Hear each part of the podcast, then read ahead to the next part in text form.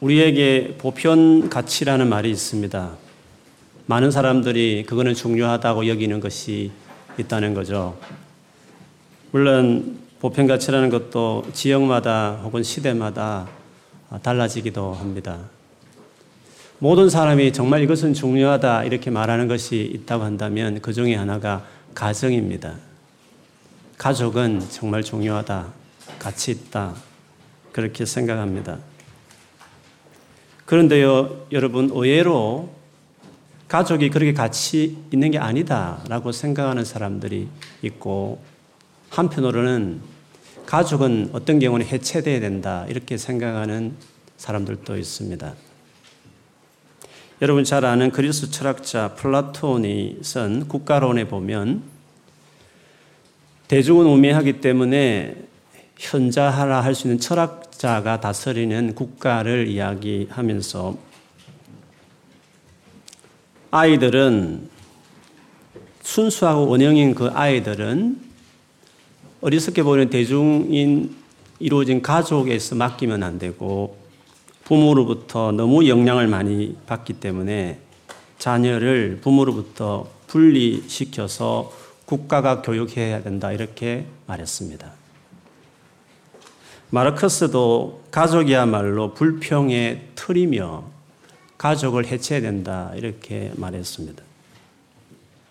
이런 가족의 해체를 보여주는 그런 나라를 꿈꾸면서 유토피아라는 책이 뒤에 이어지고 그 다음에 헉슬리가 쓴 새로운 신세계 등이라는 책에서 마치 그것이 이루어진 가족이 해체되어서 아름다운 그런 세상을 그려주는 책들도 있습니다. 아이는 원형 그대로 어떻게 다루냐 따라서 바뀔 수 있는 원형 그대로 지니고 있기 때문에 국가가 그것을 딱 관리하고 책임져서 잘 교육하면 최상의 교육으로 철학으로 가르치면 멋진 사람을 만들어낼 수 있다라고 하고 생각하는 것입니다. 그래서 개인이나 그 개인의 프리윌이 그대로 존중되는 가정이라는 시스템보다는 국가를 더 중요시하는 제도가 사회주의며 그것이 더 나아가면 공산주의가 되는 겁니다. 이 제도는 아이들을 부모로부터 격리시켜서 보육원의 집단으로 해서 뭔가 국가의 커리큘럼을 따라서 아이를 기르겠다는 것입니다. 그래서 그들이 주로 하는 구요는 아이를 많이 낳았어요. 그 뒤에는 국가가 책임지겠습니다. 라고 말하는 겁니다. 그렇기 때문에 사회주의가 나라에 들어오면 보편복지가 강조되고 그 보편 복지에 많은 예산이 아이 교육을 위해서 쓰이는 겁니다. 그래서 지금 문제가 되는 사립 유치원에도 많은 국가 예산이 들어가고 그래서 국가가 그것에 대해서 이야기하고 말할 수 있는 권리가 있는 거죠. 반드시 비리가 있고 반대가 있는데 문제가 있기 마련인데 그것을 정말 개혁하고 바로 잡으면 좋지만 이상하게도 사립 유치원을 없애고 국가가 직접 운영하는 국가가 직접 운영하는 병설 유치원으로 만들겠다고 정책을 펴는 것은 바로 그런 모종의 이념이 있기 때문에 그런 겁니다. 문제야 다 말할 수 있지만 그것을 해결한 방안으로 국가 우선주의를 강조하는 것은 바로 개인과 가정에 의해서 움직이는 시스템보다는 국가가 직접 제대로 된 교육의 커리큘럼을 만들어서 관리함으로 사회를 더 아름답게 만들 수 있다. 그 생각을 하는 겁니다. 그래서 개인과 가족 관계로 의해서 끈끈하게 움직여 졌던 그런 어떤 고대나 우리 흔히 일반적인 전통적인 가족보다는 국가가 어릴 때부터 관리하고 또 나이가 들어서 국가가 보편 복지로 다 관리하므로 가족의 그 어떤 경제로 묶여졌던 끈끈한 끈들이 느슨해지게 되는 어떻게 보면 그런 결과를 낳게 되죠. 그래서 사회주의는 가정을 해체한다. 결국에는 그 방향으로 간다고 이야기하기도 하는 것입니다. 아마 앞으로 우리 아이들이 부모에 대해서 이야기하면 부모님이 정말 나를 위해서 고생했지. 이런 말보다는 부모님은 아침 일찍 나를 보육원에 유치원에 보내고 저녁 늦게 퇴근할 때 나를 데리고 갔지. 그래서 이제는 부모의 그런 큰 어떤 대단한 노력보다는 국가가 우리에게 해줬던 그런 것에 대해서 감사하는 식의 어, 방향이 되는 것입니다. 이렇게 개인이나 가정을 부정적으로 보는 사상이 세계에 크게 흐르는 반면에 성경은 여전히 하나님 한 개개인에게 프리위를 주셨기 때문에 그 개개인의 선택과 결정이 너무 중요하고 그것이 어떤 어무나 돈에 의해서 얽매이지 않는 순수한 그대로 반영되고 움직여지는 가정이야말로 제일 중요하다라고 하는 가르침이 있는데 그것이 바로 성경의 가르침인 것이죠. 오늘 본문에 보면 하나님께서 사람을 만들고 그 만든 사람을 통해서 가족을 이루며 그 가족을 통해서 결국에는 세상을 다스리겠다라는 가정이 하나님 나라의 제일 중요한 하나님 나라 이 땅에 이루는 중요한 센터였다는 것을 오늘 창세기 1장에 가족에 대한 이야기를 하시면서 하나님께서 말씀하셨습니다. 오늘 본문의 본대로 하나님께서 자기의 형상, 자기의 그것을 그대로 복사, 복사판처럼 이렇게 형상으로 사람을 짓고 그 사람을 하여금 생육하고 퍼져서 결국 세상을 다스리라. 다스리라라는 하나님 나라를 그 가정을 통해서 이루겠다. 이게 하나님의 말씀이셨습니다. 여기서 남자와 여자는 우리가 잘 알듯이 이장에 보면 부부입니다. 아담과 하와라는 부부가 이 남자 여자인데 이 남자 여자가 하나님 형상대로 지어졌다는 거죠. 부부는 하나님의 그 본질인 하나님의 형상의 투영입니다. 예수님은 말미암아 인류에게 하나님의 진짜 하나님의 본질이 드러났지만 원래 이 세상을 만드신 하나님은 아버지가 있었고 또 원래 아들이 있었고 그 사랑의 관계를 확실하게 맺어주기 위한 성령이 계셔서 성부, 성자, 성령이 완전한 연합을 이루는 그래서 세 분이나 부를 때는 너무 연합이 완벽했기 때문에 셋이 아니라 하나라. 하나라. 한 하나님이라 부르듯이 남편과 아내가 결혼해서 부부가 되면 예수님 말씀대로 둘이 아니라 분명히 둘인데 둘이 아니라 하나라. 라고 부르는 걸 보면 부부는 삼일째 하나님의 그대로 반영하는 인간의 최상의 관계 중에 관계 중에 부부야말로 삼일째 하나님의 본질이 투영된 관계라고 말할 수 있죠. 그래서 성부와 성자와 성령이 너무 완벽한 연합이 있었기 때문에 셋이라 부르기엔 적절하지 않아 한 하나님이라고 부르게 되는데 그 하나님은 아버지와 아들이 그 아버지 아들이라는 그 용어, 관계, 가족의 용어처럼 삼위 하나, 삼일체 하나님은 깊은 사랑의 연합으로 이루고 있고 성령은 성령 열매가 사랑이듯이 사랑의 전문가 되셔서 그 아버지와 아들의 그 사랑의 관계를 더 연합시킴으로 결국 삼일체 하나님 안에 관계적이 완전한 관계가 이루어지고 거기서 사랑이 완전하고 충분했기 때문에 아무 부족함이 없는 것이죠. 더 이상 다른 것이 필요 없을 정도로 삼일째 하나님 자체로서 완전하고 온전하고 충분한 하나님이셨습니다. 그러나 여러분, 사랑이라는 것은 결국 외부를 향하여 손을 뻗치게 돼 있고 외부를 향해서 섬기고 나누어 주는 것이 사랑의 본질이기 때문에 삼위일체 하나님, 즉 사랑이 본질인 그 하나님으로서는 당신의 그 모든 것들을 베풀고 나누고 섬기기 위해서 하신 일이 창조행입니다. 그래서 하나님은 우리 피조물을 만들 때, 특별히 사람을 만들 때 더 그렇지만 피조물을 향한 태도는 궁극적으로 베품이요. 당신의 영광을 부여함이요. 풍요를 나눠주는 것이 삼일체 우리가 믿는 사실은 진짜 세상을 만든 참 하나님이 천지를 창조하신 목적이 거기에 있습니다. 그처럼 그런 삼일체 하나님의 반영인 부부는 그 부부의 완전함이 너무 좋아서 그 완전함의 어떤 결정처럼 삼일체 하나님이 창조하듯이 결혼 제도 안에 유일하게 하나를 이룰 수 있는 부부 관계가 만들어지고 그걸 통해서 자녀를 창조하는 하나님이 그 창조 행위에 가장 두드리게 쓰임 받는 부모로서의 역할을 함으로 자녀를 생육하는 낳는 삼일째 하나님이 창조하듯이 피조물을 만들듯이 그래서 그들을 섬기고 사랑하고 베풀듯이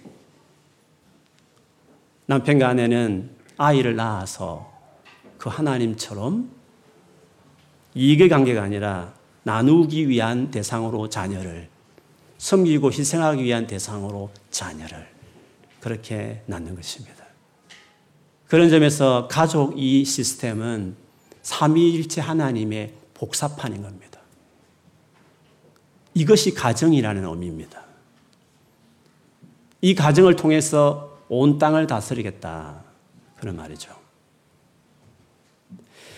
그러나 사람이 하나님을 떠난 사람이 하나님에 대한 참 지식을 잃어버린 사람이 본능적으로 신에 대한 향수가 있고 그래서 나온 것들이 종교인데 사람이 만들어낼 수 있는 신이라는 컨셉은 두 가지입니다. 뭐 많은 신들이 있다는 다시론, 다시론. 그렇지만 가장 많은 사람이 생각할 수 있는 것은 신이 있다면 딱 하나일 거다.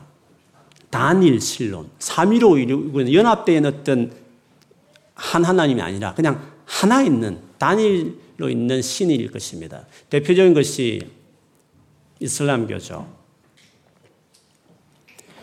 세상을 만들기 전에 그 신은 혼자 있었습니다. 그는 관계적인 신이 아니기 때문에 관계가 특징이 된 신이 될 수 없죠. 혼자 있었으니까. 그리고 그런 단일 신론적인 알라는 세상을 만들 때 창조의 목적은 자기를 위했습니다.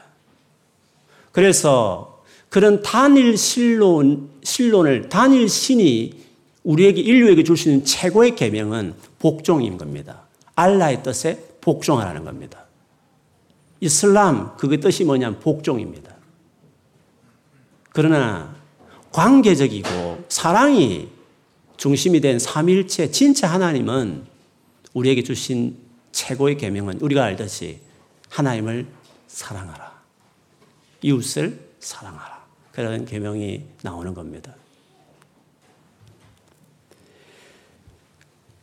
그렇기 때문에 가족이야말로 가족의 이 구성원들이야말로 하나님 그 자체를 하나님 자체를 드러내고 보여주는 놀라운 일이 아닐 수 없는 거죠.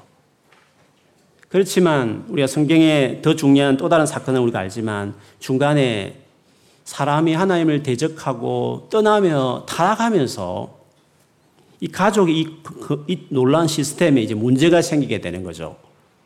그 문제들이 극렬하게 드러나게 될 때 이런 가족의 해체나 파괴를 논하는 사상이 나오게 되는 거죠. 그거는 타락이라는 이 사건이 가져온 가정의 어떤 잘못된 병폐들, 가부장 제도라든지 어떤 여성 인권이 유리되는 가정의 시스템들 보면서 이제 그런 말들이 나올 수밖에 없게 되는 거죠. 그래서 가족의 구성원들을 해체시키고 국가가 개개인을 단독으로 단일체로 관리하는 시스템으로 사회주의든지 공산주의로 갔을 때 그러면 그것이 그 뜻대로 정말 건강한 사회를 만들어낼 수 있느냐? 인류 역사상 그런 열매가 있는지 없습니다. 왜냐하면 국가라는 것도 어차피 타락한 사람이 다스리기 때문에 그렇습니다. 더구나 소수의 사람의 일당이나 소수의 사람 위해서 운영되는 시스템은 경쟁 대상이 없고 감사나 체크하는 대상이 없기 때문에 반드시 그 독재로 나아가게 되고 그 독재는 그 독재 중심으로 모든 것이 움직이기 때문에 부패가 나오게 더 부패가 되는 겁니다. 그래서 중국 신문에 가끔 나오지만 개혁을 그렇게 부르짖던 어떤 공산당 간부를 뒷조사해 봤더니 그 지하에 트럭 네 채가 동원돼야 할 만한 엄청난 돈이 쌓여 있고 유물들이 있다는 것을 발견하는 거죠.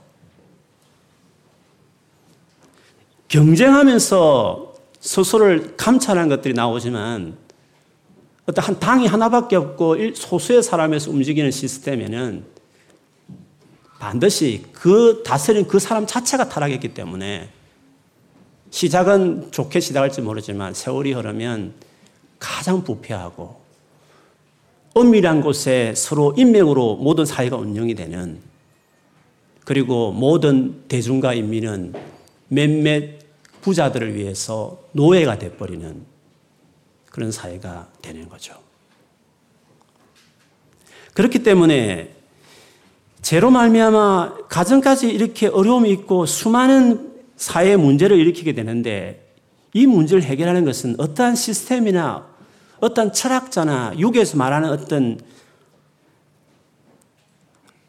현자들이 소수가 다스려도 되는 부분이 아니라 근원적으로 이 문제를 해결할 수 있는 것은 성경에 나오듯이 교회에서 답을 가지고 있듯이 하나님 당신이 오셔서 그 삼일체의 한 분이셨던 그 아들 예수가 직접 오셔서 희생하고 죽어버리는 그 엄청난 놀라운 사건, 십자가 사건이야말로 근원적으로 이 사회 시스템을 바꿔낸 수 있는 거죠.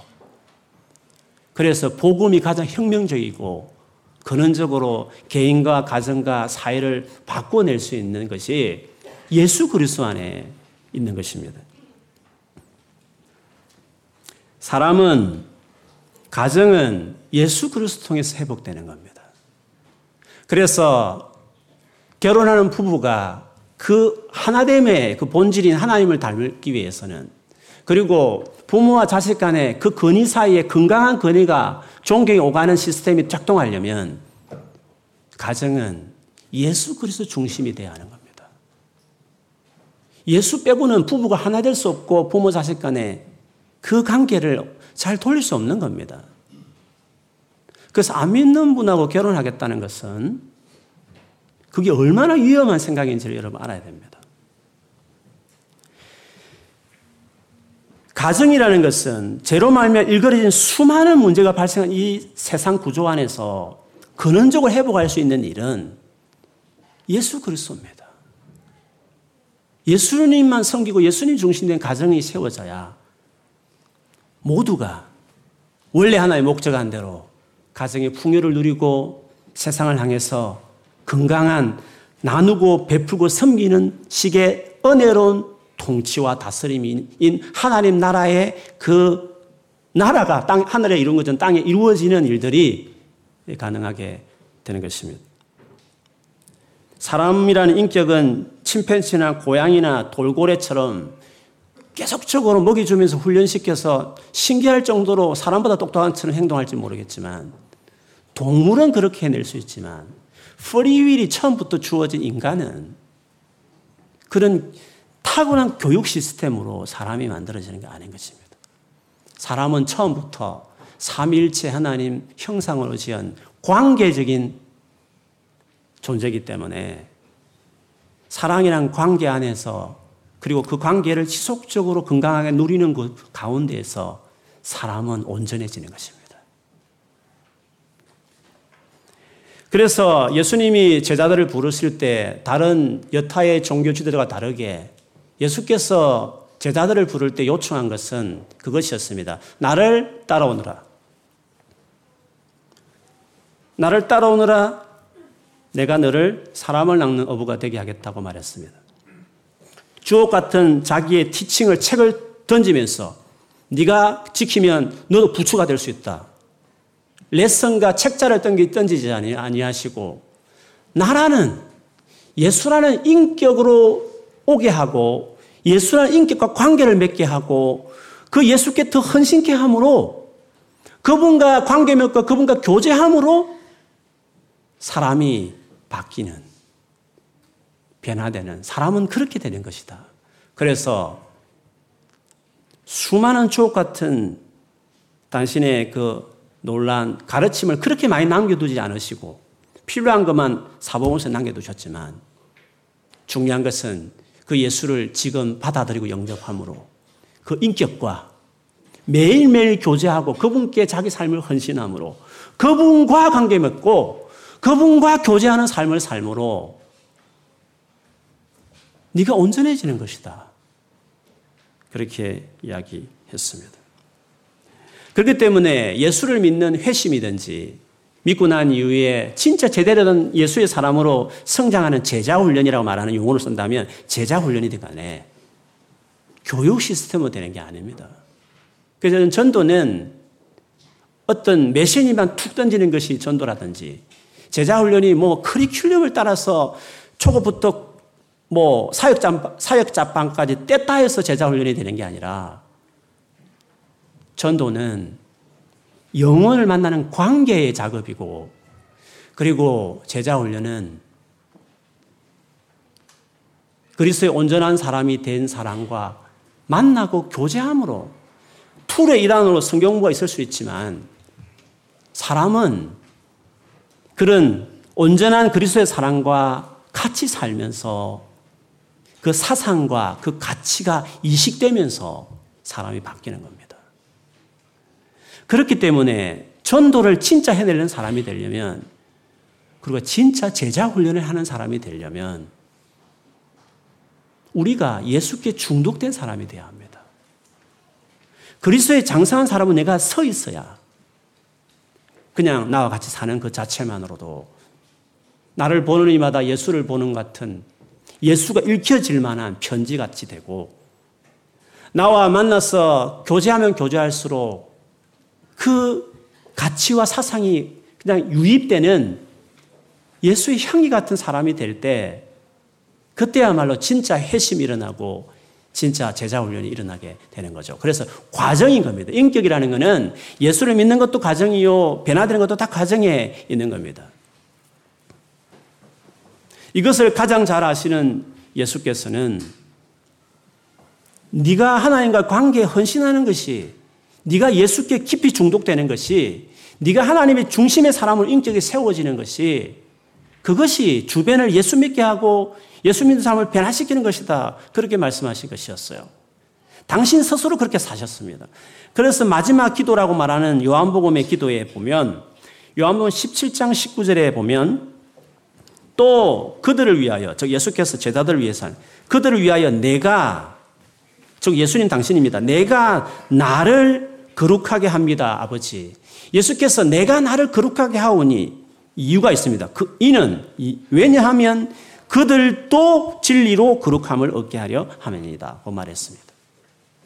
예수님은 당신 인격으로 거룩한 당신 인격으로 제자들을 바꾸겠다고 생각했지. 제자 훈련 책자와 교재로 사람을 바꾸겠다고 생각하지 않았습니다. 그런 점에서 저는 제자 훈련에 대해서 두려움이 많습니다.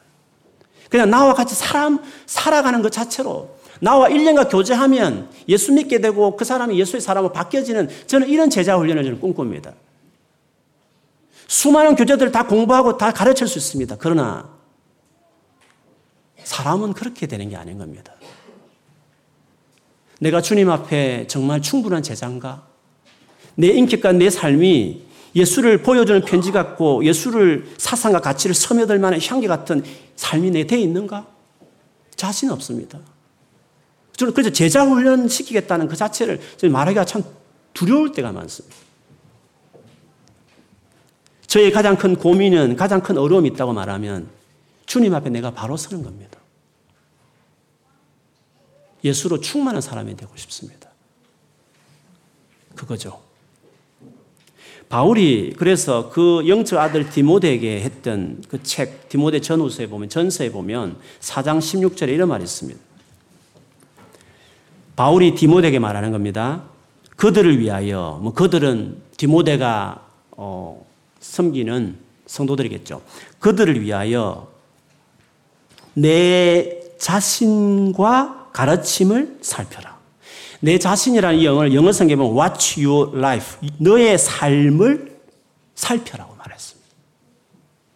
그들을 위해서 너의 삶과 너의 가르침을 살펴서 이 일을 계속하라.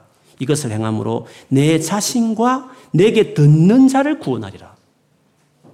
라고 이야기했습니다. 그래서 관계와 지속적인 그 관계를 이어가는 교제를 통해서 묶어진 공동체는 가정입니다.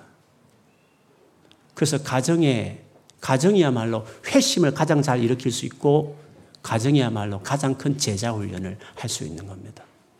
주일학교는 부모를 대신해서 하나의 교육기관으로 신앙을 주는 게 아니라 부모가 하는 것들을 돕는 스페어입니다.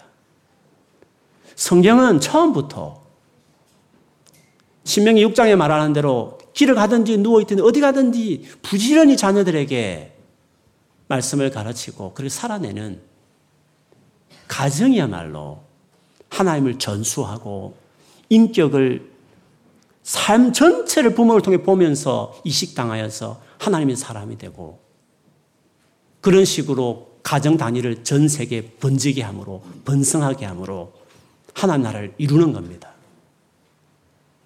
우리가 가정을 이루는 목적은 바로 거기에 있는 것입니다. 그래서 부모가 결혼할 때 제일 중요한 것은 믿음 안에서 예수 안에서 연합하기를 결정지고 부부가 열심히 헌신하고 그래서 자녀를 낳았을 때 내 커리어를 까먹는다. 나를 힘들게 하는 대상이다. 이렇게 자녀를 그런 컨셉으로 가지고 있다는 자체는 하나님 컨셉이 아닙니다. 하나님 당신이 만족하지만 커리어 까먹을 수 있지만 창조해내서 그것도 자유의지를 주는 인간까지 만들어서 타락하여서 이 골치 아프게 해결하는 과정을 감수하면까지 그것을 행하심으로 자기 아들까지 희생시키는 이 놀란 일을 행하시면서까지 이 온 세계를 다스리신 하나님의 통치 방식을 보세요. 부모가 된다는 건 희생하는 거 맞습니다. 그것이 성경의 가르침인 것입니다. 삼위 하나님께서 자기를 희생함으로 피조물을 만들어내고 섬기듯이 부모가 된다는 것은 바로 그렇게 되는 것입니다. 그렇게 희생하고 나누고 베풀고 섬김으로 하나님의 그 성품에 참여하게 되는 것입니다. 기꺼이 커리어를 뒤로 미루는 거죠. 기꺼이 집 사는 그 저축하는 것을 멈추는 거죠. 돈보다도 내가 커리어를 더 쌓는 것보다도 그 삼일째 하나님의 성품을 경험해내고 내가 살아생전에 그것들을 내 삶 전체로 훑어내면서 하나님 어떠함을 경험해내는 삶. 그것이 한 사람이 태어나서 경험해낼 수 있는 최고의 특권인 거예요.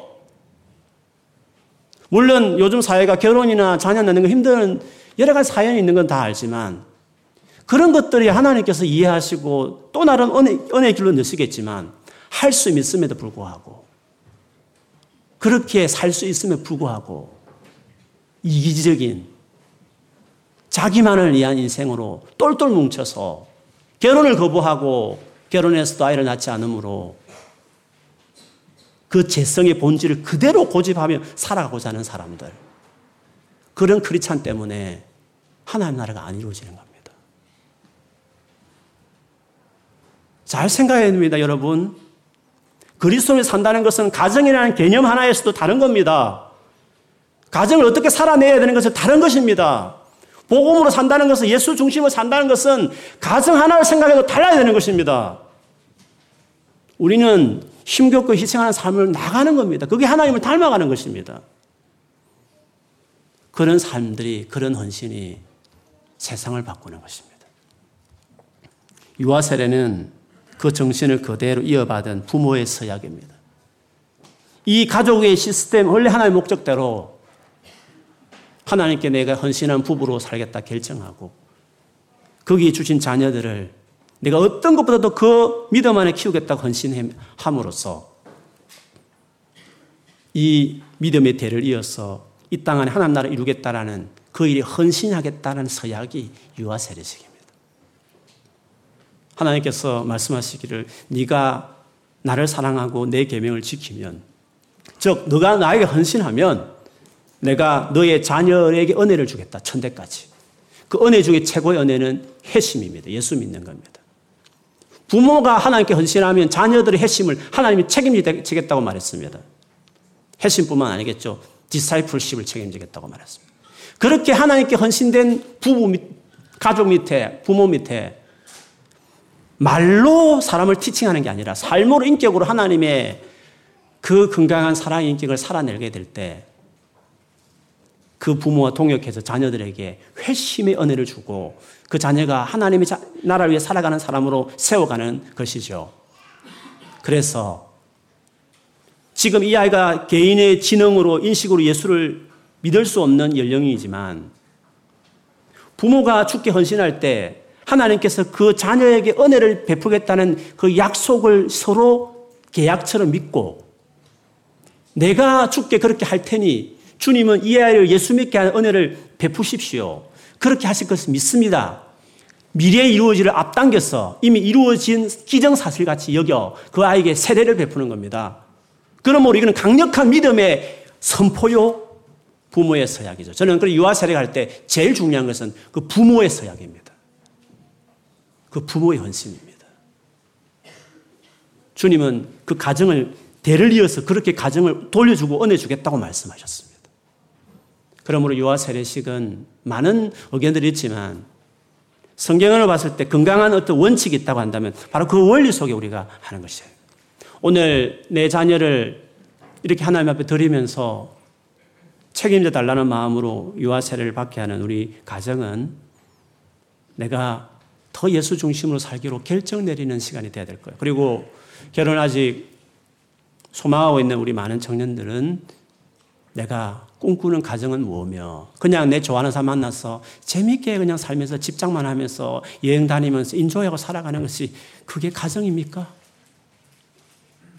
여러분 그게 가정입니까? 그게 성경에서 말하는 가정을 메우신 목적입니까? 아닙니다. 하나의 형상대로 지은 우리 인간은 가정을 주실 때는 놀란 계획이 있는 겁니다. 내가 그 가정을 이루리라. 내가 한평생 살면서 몇십 년, 얼마나 살다가 이 땅을 끝날지 모르지만 그동안에 하나의 논란이 가정의 시스템을 내 부모님이 설사 그렇게 못했다 하더라도 나는 예수 그리스도의 중심 안에 세워진 가정 세워서 이 가정 내가 세우고 이런 가정을 경험하겠다. 그렇게 소망하면 하나님께서 그런 은혜를 주실 줄 믿습니다. 오늘 유아세례 받으면서 식을 보면서 참여하는 가정뿐만 아니라 우리 모두가 그런 놀라운 마음과 은혜가 부어지는 시간 되기를 주의 이름으로 축복합니다.